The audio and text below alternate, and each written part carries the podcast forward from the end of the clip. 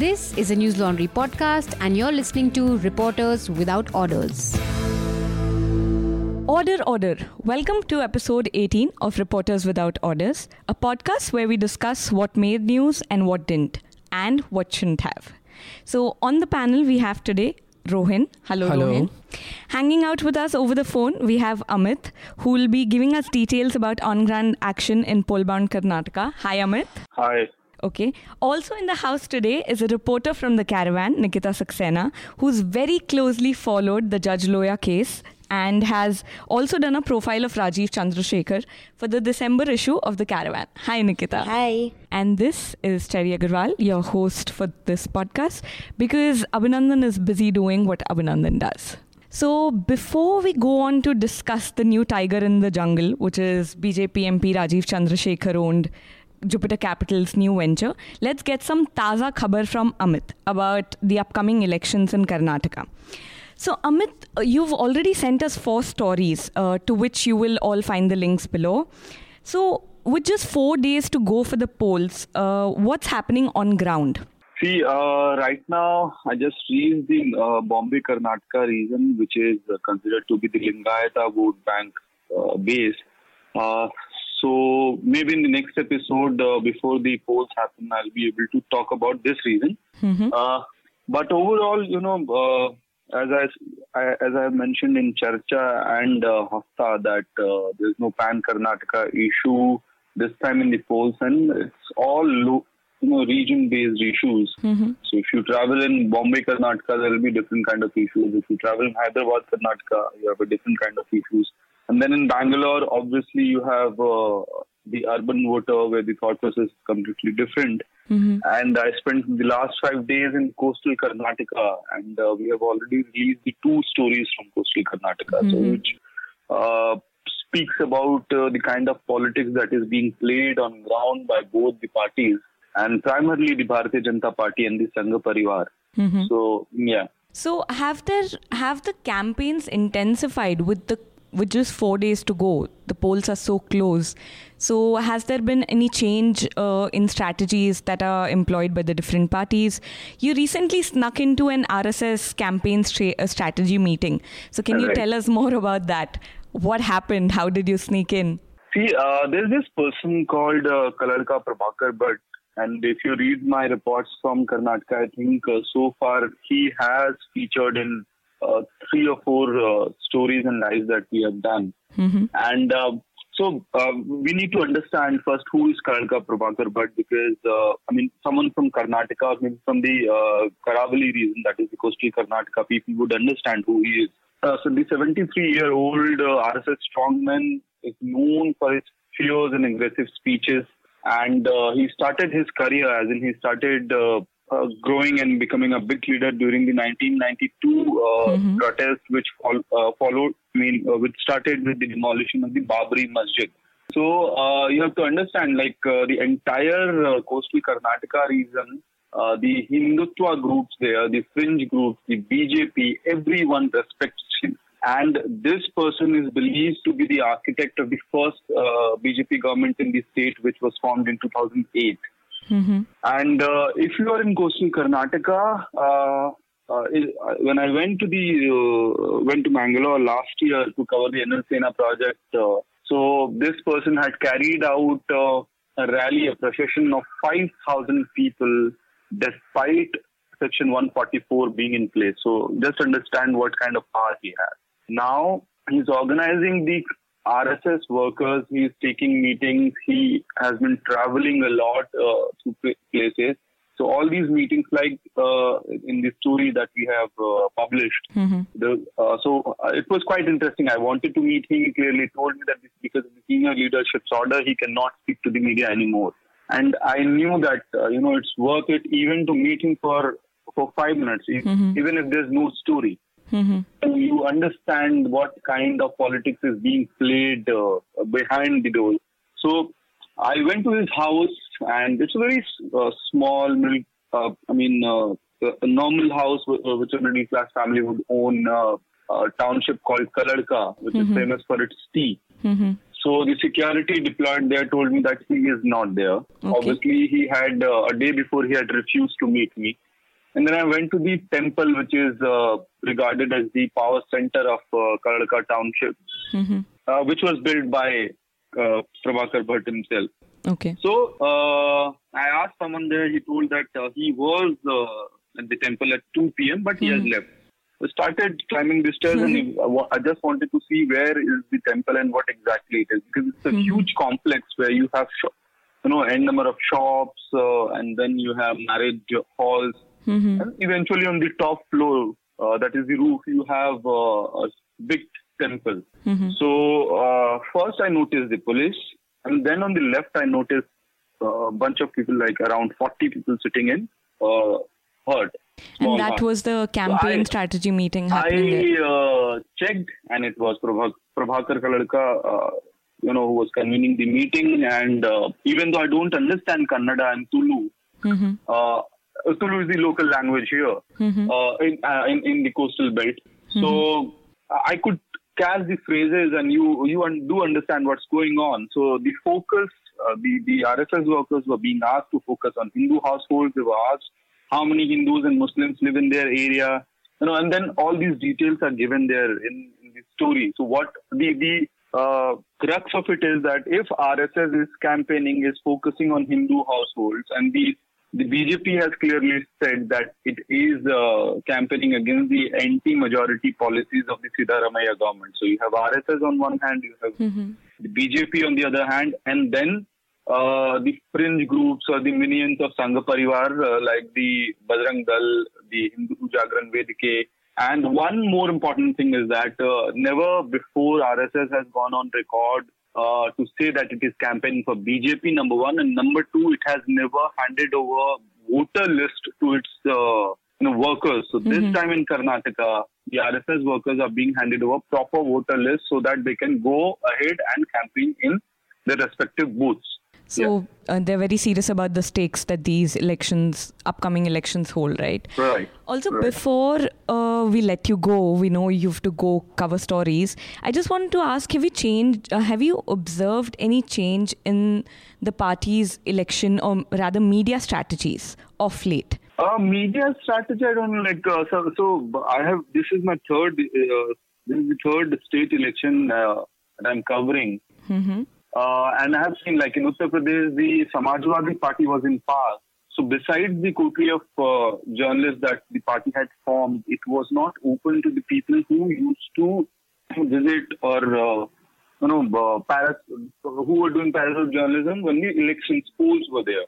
Mm-hmm. Uh, uh, the same thing happened in Gujarat where the Bharatiya Janata Party was in power. So, and is in power.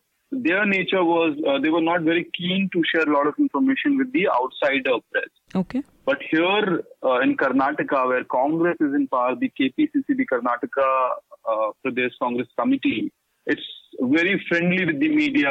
It would provide you every input and details that you need at any point of time. It, And they would be ready to help you even at 12 in the night. So that is one difference that I'm seeing in terms of media. Rohan would like to add to this Amit आप जो बता हाँ। रहे हैं इसमें एक चीज़ मैं जानना चाह रहा हूँ कि प्रकाश राज कर्नाटक में सेमिनार्स कर रहे हैं रैलीज कर रहे हैं। जी। तो कर्नाटक के वोटर के लिए प्रकाश राज कितने मायने रख रहे हैं और वो जो बातें कह रहे हैं उसमें कांग्रेस को अटैक कम कर रहे हैं और भाजपा को लेके ज़्यादा एग्रेसिव हैं। तो वहाँ के अटैक कम कर रहे हैं? भाजपा को कांग्रेस को कम कर रहे हैं अटैक हाँ। हाँ तो मैं ये जानना चाह रहा हूँ कि वहाँ के वोटर्स के मन में प्रकाश राज को लेके वो क्या सोच रहे हैं? देखिए जो बैंगलोर रीजन था Prakash Raj might just galvanise the vote bank anti BJP vote bank but he won't be a factor per se because people already decided not to vote for BJP they'll just become even more confident people like Prakash Raj और even Jignesh Mevani who is campaigning with him and holding rallies in Karnataka, hmm. uh, they really don't matter a lot to the voters per se. Uh, क्या perception building में इनका बड़ा role हाँ। है perception build कर पाने में ये कामयाब हो रहे हैं वही मैं कह रहा था कि जो ऑलरेडी एंटी बीजेपी वोटर है उसके दिमाग में ये एलिमेंट सिर्फ़ उसको और कॉन्फिडेंस करेगा। अच्छा। लेकिन एक जो एक न्यूट्रल वोटर है या फिर जो बीजेपी वोटर है उस पर कोई फ़र्क नहीं पड़ेगा प्रकाश राज की बातों से। और number two Prakash Raj is limited to the television screen right his his is not on on ground and on the other hand you have parties uh, their booth workers uh, एक और चीज़ हम्म। जो प्रकाश राज वाली बात से पहले हम्म। जो talking about the Congress party has also change this strategy this time they they have they are done in the areas they are done with the big rallies of Rahul Gandhi और you know the mass mobilisation this time they are adopting door to door campaign which is the R S S strategy so phases में हो रहे हैं छोटे छोटे door to door हो रहे हैं। कोशिश है कि दो राउंड तीन राउंड डोर टू डोर हर असेंबली में खत्म कर दिया जाए before the election the polling day और uh, uh, फिर पंचायत लेवल की मीटिंग काउंसलर लेवल की मीटिंग बूथ कार्यकर्ता की मीटिंग ये सारी चीज़ें हो रही हैं। On the part of Congress this is something new और बीजेपी का ऑलरेडी बता दिया। जी। So Amit do you have anything else to add before we let you go? Uh, no, besides that, they should uh, read two stories uh, from Karnataka. One is the uh, Prabhakar Kaladka, but uh, that meeting which, uh, the story which we published yesterday. And the other is uh, Shobha Karandlaje's interview, which we carried, I believe, last week. Um, so, I mean, I, I without being an, having any bias, I just want the readers to read these interviews and the conversations which have happened and uh, decide what kind of and yes one thing that i wanted to add is uh, prime minister's rally. So the congress party ha- had an edge in karnataka. Let's be honest about it. But the moment uh, and it was being said that uh, things might change once prime minister narendra modi starts his campaign. And at least in the coastal Karnataka, I have witnessed the change and uh, the Hindu voters, because that's the term being used in the area, uh, have been galvanized after uh, PM Modi's rally. So, uh, I mean, things might change from here now that the uh, Prime Minister himself is campaigning in the uh, in, Karnataka. Yeah, that's it from my side. So, do you want to share your recommendations or those stories were your That's what I said. Those two stories are my recommendation. Sure. Thank you for joining us, Amit. Thanks a lot. Bye. So, moving on from Karnataka to Nikita's uh, stories that she's done so far. Nikita, you've closely followed up on the Judge Loya story, and we've seen that the uh, government, uh, that the Supreme Court has refused to order an independent probe.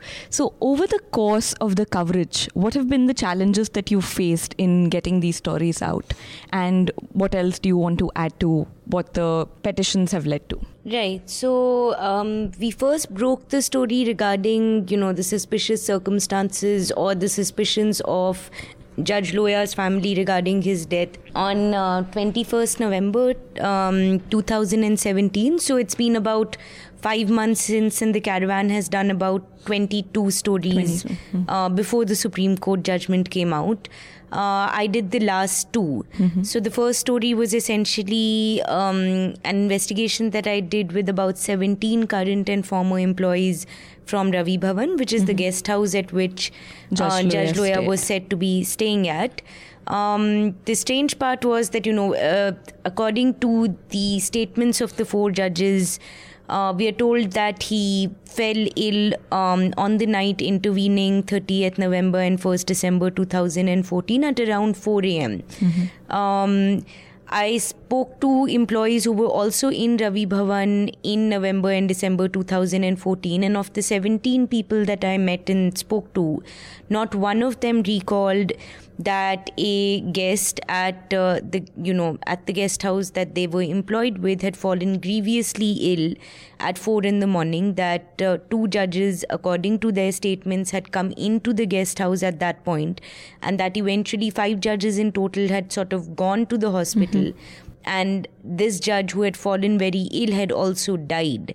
Now this was somewhat surprising because uh, um, one is to understand the placement of the suites in Ravi Bhavan. So, according to the statements, what one can deduce is uh, possibly that they were staying in suite number 20 in Ravi Okay. Bhavan. Now, um, it's a fairly sprawling guest house, but suite number 20 happens to be in the same building that the reception of the guest house is located at, which is building number one. Now, when there are employees at the guest house who are on night duty, most of them tend to collect around the reception. This is about 40 steps away from the staircase that leads to suite number 20, which is the first room you hit if you take the staircase to the immediate right of the reception. Uh, there was an interesting sort of thing that had happened while I was reporting there, which was that I was sitting at the reception on one of the days that I was reporting, and it is a circular sort of room uh, with around four big windows from which you can see to the outside of the road. And it was around seven in the evening. There was quite a lot of chaos within the reception. A television was on. A lot of people were talking. And there was a bus that sort of came in with a group of people who I presume were going to be staying at the guest house. And as soon as I heard it, despite the din, I instinctively kind of turned to the window uh, below which I was sitting because all of these windows are located above the sofas in the reception, and I could make out the silhouette of the people who were getting off and they were incidentally getting off right at the staircase uh, that leads to suite number 20. At that point, it was even more difficult then for me to sort of think that at 4 a.m., when it is presumably much quieter, mm-hmm. that there is a car that's coming in, that there is presumably some sort of disquiet because these people are discussing taking the judge mm-hmm. to the hospital. And there are a number of questions that sort of came up during my interviews with the former mm-hmm. and current employees. So, for example, one of them who used to, you know, has been on the night duty was telling me that, you know, although you tend to get tired, obviously, when you're working that late night graveyard sort of shift, you don't really end up getting sleep. You know, he said mm-hmm. that you kind of lie down and you're trying to get some sleep. The second thing is that some of them also said that they tend to sleep on the sofas. Mm-hmm. Not all of them, but some of them did say this. Now, if they are sleeping on the sofas, this would mean that you're right below the window. So I would imagine that if there are, you know, two people coming in and if all of them are leaving, if it is that you don't sleep that heavily, you would literally just need to look up and you'd be able to see, um, you know, that all of these people are So leaving. none of them in your interviews with them have said that they no. saw these and judges I mean, one of them I remember had two of them, in fact, didn't even know that he had died. And um, the rest of them said that they had found out only post the media coverage that followed the caravans, you know, breaking off the story. Which is very surprising because, as one of them said, that you know, even if at late night, uh, high profile guests are coming in and you know, the term that he use is अगर वो लड़की भी लाते हैं और दारू पीते हैं तो हमें दूसरे दिन पता चल जाता है and that that is the kind of conversation that you expect दस sort of kind of flow in a government you did guest not house. find that there. Yeah. Now here a judge has died and he was staying at the guest house at that time is what we're told and none of them find out. That's very strange. None of them seem to knew, know what had happened with his belongings, for example. Um, another one of them pointed out that, you know, while there is no procedure set in stone for what happens if a situation like this is to occur, uh, one and this was something that they said to me that one would presume that you're going to if you call the reception the reception will then get in touch with uh, the in charge of the guest house after which they would put a procedure in place to kind of make sure that an ambulance is either on its way or arrangements are made to take the judge or whoever is ill to the hospital. Now, why the reception was not called, why it was thought that it is a better idea to wait for two ju- judges to first come to the guest house and then take him, um, you know, to the hospital, which I assume is going to lead to a lot of loss in time, is something that was not clear at all. So, Also, uh, parallel to the caravans report, Indian Express also did a report Right. which was quite contrary to what the caravan Right. did. So, what are your thoughts on that? I mean, so uh, there was a sort of uh, more comprehensive report that we did post, uh, uh, you know, post a lot of the media coverage that came in, pointing out a lot of the discrepancies. This was done by Atul Dev, who's also a staff writer at the Caravan. Um, so, given that he's done the story, I'll try and sort of stick to the outline because I don't want to get into the intricacies for fear of getting something wrong. Um, but essentially, I mean, one of the uh, prime things that comes to mind is that the Express um, A based its testimonies, uh, A based uh, some of its report on the testimonies of two serving judges of the Bombay High Court. Um, now, the caravan did attempt to reach out to these judges, but uh, they did not speak to us. Um, and also, they say, if I'm not wrong, that they sort of joined this group of people who first went to Dande Hospital and then Meditrina Hospital at Meditrina. So, this at, at least at that point, when the express report had come out before the Supreme Court proceedings, would lead us to believe that then they knew the events at Meditrina, which means that the events from Ravi Bhavan to Dande, from Dande to Meditrina, still remained at that point and continue to remain slightly ambiguous despite the statements as sort of uh, comes through at least I think from the Ravi Bhavan follow up, for example, that we've done. Um, there was also the matter of the ECG report, uh, you know, uh, on which the date was a full day prior to uh, the day on which Judge Loya actually died, which was later, once it was pointed out on social media, attributed to a technical issue. Um, so I think these are some of the uh, sort of uh, inconsistencies that we pointed out in a follow up report, which I would recommend as reading to anyone who's interested. I think, if I'm not wrong, this was our 11th report Okay. um, in the series and it was published in December. Um, and Atul did a fairly thorough job of sort of speaking to um, people from, um, you know, the various hospitals that were involved and trying to mm-hmm. get a sense of what had actually happened. And in the course of that, he also points out some of the inconsistencies that we had noticed in the coverage of other mm-hmm. media organizations. Just to get to the second story, which I just mm. quickly want to cover because that I think uh, sort of took a step forward. So Ravi mm-hmm. Bhavan was kind of us doing the same thing in terms of you know trying to figure out um, where the facts didn't tally. The second story that I had done was on the post-mortem examination of Judge Loya, uh, for which I had spoken to you know 14 current and former employees from GMC Nagpur. Um, during the course of this story, I um, also met. Uh, there were those of those empl- those among the employees uh, that I spoke to who were present during the postmortem examination of Judge Loya revealed to us some startling facts. So, just to quickly uh, appraise the listeners of that, one was that they said that there was a doctor who was involved in the postmortem who we've not really heard of in any of the medical uh, records or the stories that had come since or the legal, you know, sort of proceedings. Uh, a person called Dr. Makarand Vyavahare who was in the forensic department of GMC Nagpur at that time, and who, according to those who were present at the postmortem examination, actually sort of directed the course of it. Um, those employees among these who were present at the postmortem examination also told me that there was a head injury on uh, Judge Loya's head, which was bleeding so profusely that the cloth on which his body was placed was sort of drenched at the spot under his head and was completely red. Now, this fact has not made it to the postmortem examination.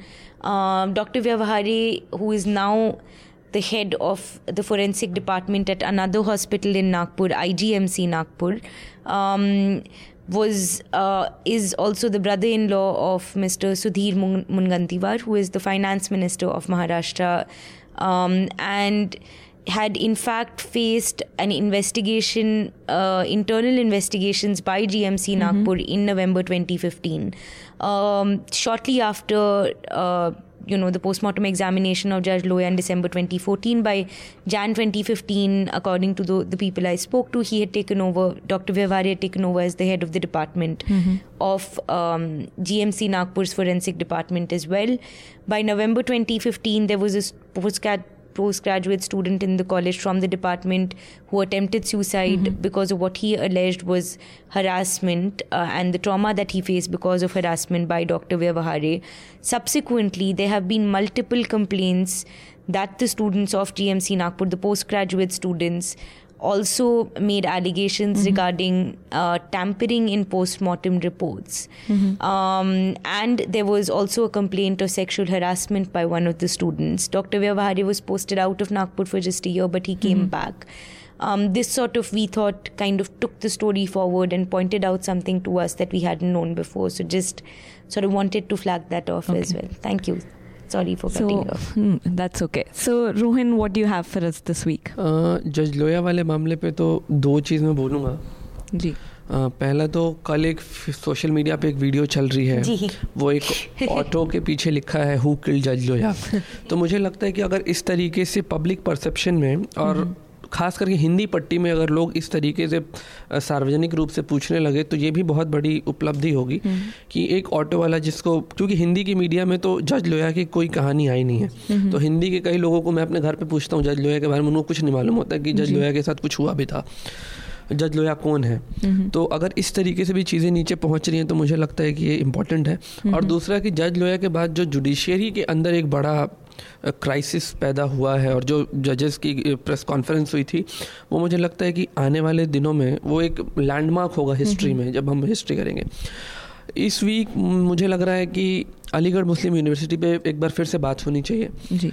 क्योंकि वहाँ जो घटना हुई है वो बहुत सामान्य घटना नहीं है। ऐसा नहीं है कि मीडिया की रिपोर्टिंग नहीं है लेकिन मीडिया की रिपोर्टिंग बहुत तरीके से कन्वेंटली कुछ फैक्ट्स को छोड़ दिए गए हैं। बार बार ये बताया जा रहा है और क्वेश्चन हिंदी मीडिया खास करके ये पूछ रहा है कि जिन्ना की तस्वीर क्यों लगी है वहाँ वहाँ के स्टूडेंट यूनियन हॉल में। बात ये है कि वहाँ उपराष्ट्रपति पूर्व उपराष्ट्रपति हामिद अंसारी उस गेस्ट हाउस में है। उस गेस्ट हाउस के 100 मीटर बस दूर इतने सारे लोग आते हैं। पूर्व उपराष्ट्रपति के कुछ प्रोटोकॉल्स होते हैं उनकी सुरक्षा की बात होती है। तो इन चीज़ों पे कहीं कोई बात नहीं हो रही है। और चूँकि हामिद अंसारी हैं तो इसलिए इसके साथ दो तीन कॉन्टेक्स्ट जोड़ना ज़रूरी है।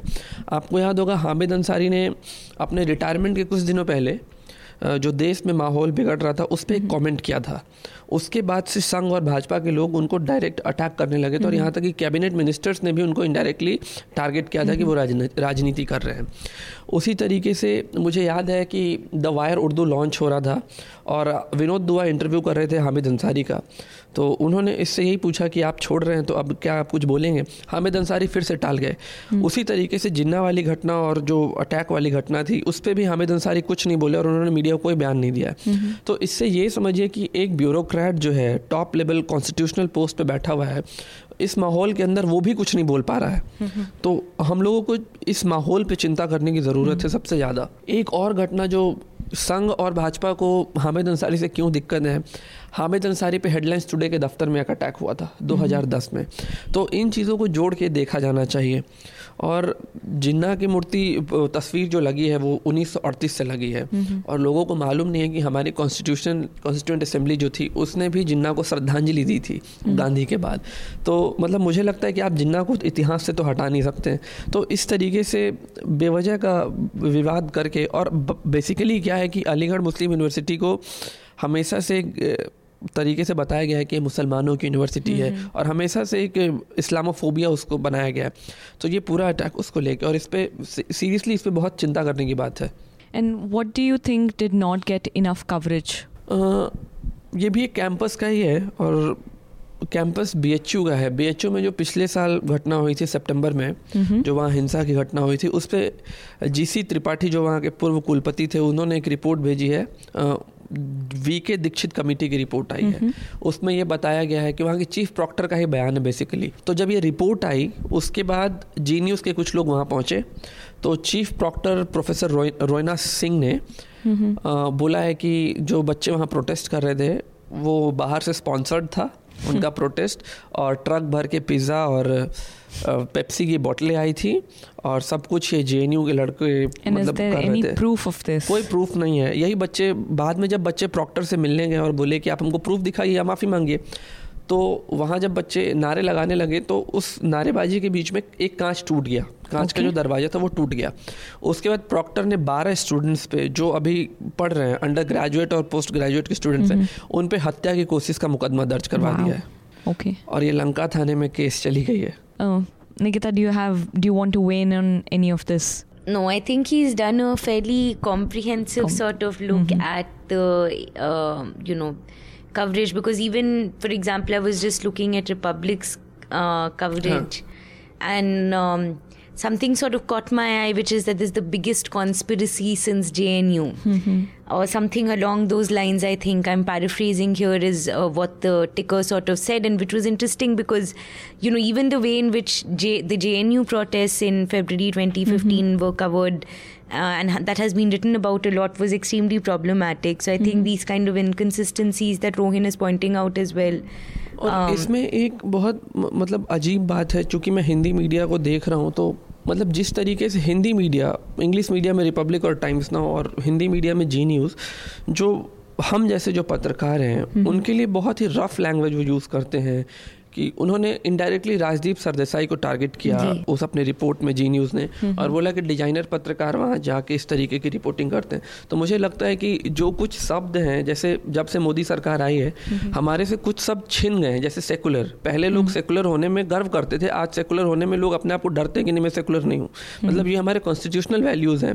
अगर आप बोल दीजिएगा कि मैं फेमिनिस्ट हूँ तो आज फेमिनिस्ट बोलने से लोग डरने लगे। मतलब हम लोग प्रोग्रेसिव हो रहे थे लेकिन अचानक से एक झटका लगा और हम लोग पीछे आ गए I think this is also because the kind of like taking it from that the kind of hate speech that is amplified by the leaders by the elected leaders Is what's making it so scary ये देखिए ना ये तो graduation के दिनों की बात है कि हम लोग जब पढ़ते थे पॉलिटिकल साइंस में तो ये बताया जाता कि फ्रीडम ऑफ़ एक्सप्रेशन और हेट स्पीच दो अलग अलग चीज़ें। लेकिन अब क्या होता है कि शोभा करंदजले के इंटरव्यू में भी जो अमित बता रहे थे उसमें भी एक लाइन है कि यार अभी रवीश को जो गाली पड़ रही थी उसमें जितने भी ट्रोल्स होते हैं वो बार बार अपनी गाली को डिफेंड करने के लिए बोलती है मेरा freedom of speech and expression है। मतलब आपको टीवी वाले भी ये नहीं बता पा रहे हैं कि हेट स्पीच और freedom of speech and expression दो अलग अलग चीज़ें हैं। I think that's that's one of the reasons why sort of hate speech, fake news is problematic because there's no consensus as to what can be defined as what. So taking it from there, I wanted to talk about the incredible penetration that fake news has, and uh, with two examples in particular. One uh, which surfaced over the last two weeks, I think. One was a fake news piece showing pre poll data in favor of the BJP in Karnataka, which was doing the rounds on social media. The more problematic aspect was that this had the BBC's logo on it. Right. So, and this logo was basically used as a tool to add credibility. The second piece was a tweak in the headline of a news piece carried in Times of India, where the word meet was changed to mate. This was in reference to the meeting between Modi and Xi Jinping. Both BBC and uh, uh, the Times of India have issued clarification that that was not their news, it was fake and had been photoshopped. But the reason I want to point this out is basically because this sort of uh, causes a loss in the trust and credibility that people place in the media. Like according to a 2018 Edelman report, there's been a 10% decline in the public's trust in the media. So, which is a very serious thing. And this decline has been from 2014 to 2018. So, which is what I wanted to point out that we as media need to have proper debates about how to define these elements and how to sort of tackle them. Uh, Nikita, if you want to weigh in on that. Right. So, I mean, it's interesting that you bring this up because uh, unrelated, but uh, you know, I was with a f- uh, few family members um, the other day, and we were at a dinner, and uh, it so happened that one of them said that, oh, you know. Uh, Mumtaz has passed away, and uh, there was a bit of a shock in ev- you know among everyone who was sitting there, and there was some there was some nostalgia about what a great actor she was, some reminiscing about how much they liked her, and at some point we kind of started looking for the news, and at that point I sort of asked where they had seen this because I couldn't find it anywhere when I started looking, and it turned out that it was a YouTube video, and so you know. I mean, in a way, it was great because it turned out that she had not, in fact, passed away. And um, but I mean, it was a fairly small sort of incident, but it got, sort of got me thinking that you know we are currently in this uh, sort of news environment where some of us, because we happen to be in the profession, will have some sort of understanding, and also I think perhaps a certain generation of um, you know people who have grown up with the internet have the benefit of knowing how to be for most part and that is also restricted i think to a certain section of people but for most part are able to discern between what is sort of fake news and what isn't what is a credible website what isn't but I was discussing this with someone I met socially the other day. There is really no way to tell if you're not well versed with this ecosystem. I mean, and with the WhatsApp penetration, it's very very difficult absolutely to sort of hold back. so for example at the time that the uh, Kathua rape case happened there were a lot of people who were sending whatsapp messages connecting Rohingyas uh, to the incident, which I mean, for anyone who is able to access credible news organizations, you would immediately know is not something that you need to be believing. But uh, if you're getting it as a WhatsApp and if you tend to depend on WhatsApp or these kind of sources for your news, which is not something that you can exactly blame someone for either, right? Because um, if I am sort of getting acquainted It's with It's just taken a life of its own. it has, and also if I'm getting acquainted with the internet and if I'm sort of picking up the threads on how to use it for a mm-hmm. source of information, there's a lot of work that goes into understanding which organization I can trust and which I can't. Mm-hmm. And so, even let's say there's someone who thinks that they're going to research every claim that they see on WhatsApp. Where are you going to be researching this? You're going to do that on Google. What are the first 10 websites that you're going to see? Those are going to depend on SEO rankings, etc. Hmm. And how are you to make sure that these websites that you're looking at are also going to be hmm. credible? True. It's a lot of work. It's a lot of being very conscious about what you're reading, what you're consuming. which- almost hmm. hypersensitive, right? And so with the TOI exam- example, I mean, even journalists were taken in by that Photoshop for a while, and Yeah. of course uh, that got clarified later. But that sort of, I think, is illustrative of how deeply embedded the problem is, and that's where I think sites, uh, you know, like alt. Um, so uh, what Pratik Sinha is doing, alt news. news, or uh, Boom Fact Check, or a lot of these fact checking organizations, like at this point, I think they're doing a public service. You know, it's so vital. मैं इसमें दो दो बात जोड़ना चाहता हूँ कि एक तो जब फेक न्यूज़ की बात करते हैं तो हम लोग बहुत इसको रिसेंटली कोट करते हैं। आ, मैं डीयू में एक पेपर प्रेजेंट कर रहा था तो वहाँ फेक न्यूज़ से बात चल रही थी तो वहाँ किसी ने पैनलिस्ट ने वहाँ बताया कि भारत का जो समाज है वो बहुत शुरू से ही फेक न्यूज़ के ज़माने में है। और उन्होंने इसको कैसे पॉइंट आउट किया? बोला कि रामायण की जो कहानियाँ हैं उसका कौन सा हिस्टोरिकल कंटेक्स्ट है? तो जब हम लोग बचपन से ही बड़े हो रहे हैं उन चीज़ों में विश्वास करते तो वो एक तरीके का फेक न्यूज़ है। लेकिन आप पढ़े लिखों को भी उससे अलग नहीं कर पाएँगे उसमें रैशनैलिटी से बात नहीं कर सकेंगे। दूसरी बात जो निकिता कह रही हैं और आपने बोला कि उसमें जो फेक पोल है उसमें बीबीसी का लोगो है तो ये मज़ेदार चीज़ है कि मतलब कोई आदमी फेक भी कर रहा है तो उसको लेजिटिमेसी के लिए क्रेडिबल न्यूज़ सोर्स का लोगो लगाना है। या आप देखिएगा वायर की जगह एक फेक न्यूज़ वेबसाइट है वायर्ड एक ने शुरू किया केबल ठीक है? तो इस तरीके के मिले जुले नाम को वो लेके चलते हैं। आयरनी इन हाँ। situation. कि ताकि वो उसको लेजिटिमेट बना सके। पहले मतलब हम लोग ये बोलते थे जब कोई गलत बोल रहा होता था कि तुम ये पढ़ो कैरावैन की स्टोरी पढ़ लो फ्रंट लाइन की स्टोरी पढ़ लो। अब आप जैसे ही कुछ बोलेंगे ना आप कठुआ रेप के इसको कॉन्ट्राडिक्ट वो बोलेगा तुम ये इंडिया डॉट कॉम की पढ़ लो ये फलाने डॉट कॉम की पढ़ लो। तो उसके पास जब सोर्स है जहाँ पे पहले संग मार खाता था अब वहाँ पे वो बहुत अपने आप को स्ट्रेंथन कर रहे हैं। योगी आदित्यनाथ पे चार किताबें आ गई हैं लेकिन उसमें कहीं भी रेफरेंस लिंक नहीं है। मतलब एक रिसर्च कॉपी में आप हमेशा बिब्लियोग्राफी की तरफ़ जाएँगी उसमें बिब्लियोग्राफी नहीं है वो सिर्फ़ ऐसे ओपिनियन पीसेज हैं एक पैराग्राफ एक चीज़ से शुरू हो रही है दूसरी भी उसी से शुरू हो रही है तो ये तो बहुत बड़ा चैलेंज है ये So moving on from that, since we have Nikita here, I also want to talk about Asianet News Network's new web uh, new web portal web operation that they are launching in right. Delhi. So Nikita, you've done a profile of on Rajiv Chandrasekhar. Right. So what like would you be able to comment on the scope that this uh, operation would have and what do you think would come of this operation with the, the investment from Rajeev Chandrasekhar's own Jupiter Capital? Right. So uh, Atul and I had done the profile on Rajeev Chandrasekhar for the media issue, as you've already pointed out. Um, on the Delhi operations, I think it would be difficult to comment at this stage because I think apart from knowing who the editor is, which in fact, if I'm not mistaken, was a Newslaundry story. Yes, Newslaundry broke the story um, Yeah. on, if I'm not, on April 26th. You can find the link below. Right. So, um, apart from that, I think there is little information, and I haven't really reported on the story, so I would not be comfortable commenting on that.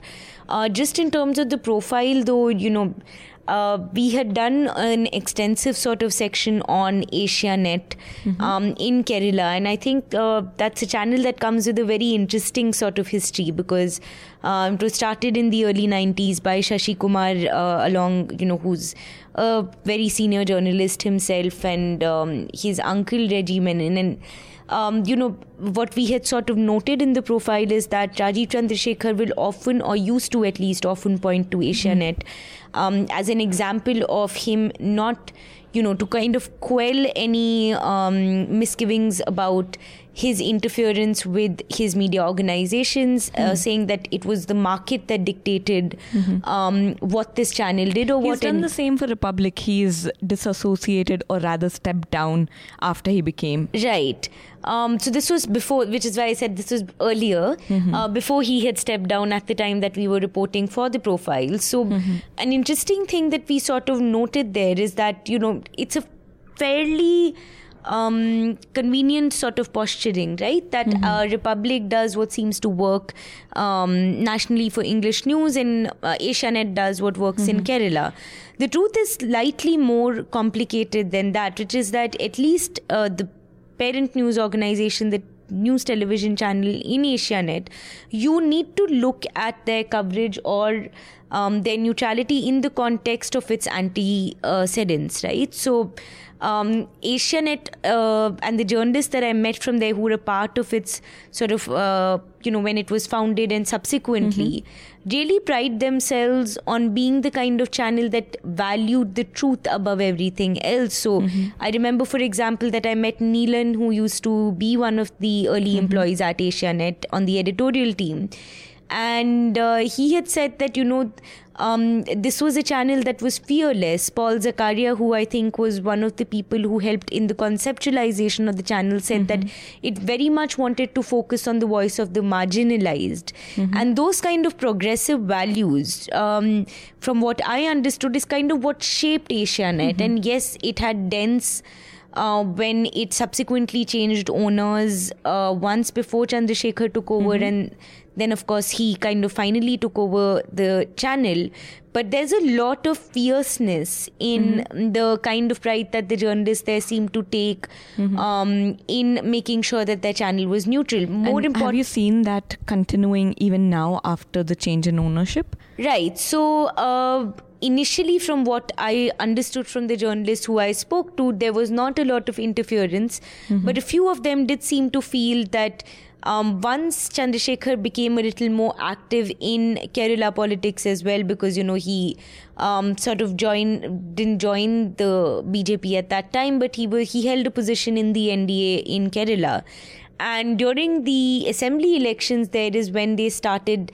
One journalist, one former journalist from Asianet, had told me that as his interest in Kerala grew, so did his interest in Asianet. Mm-hmm.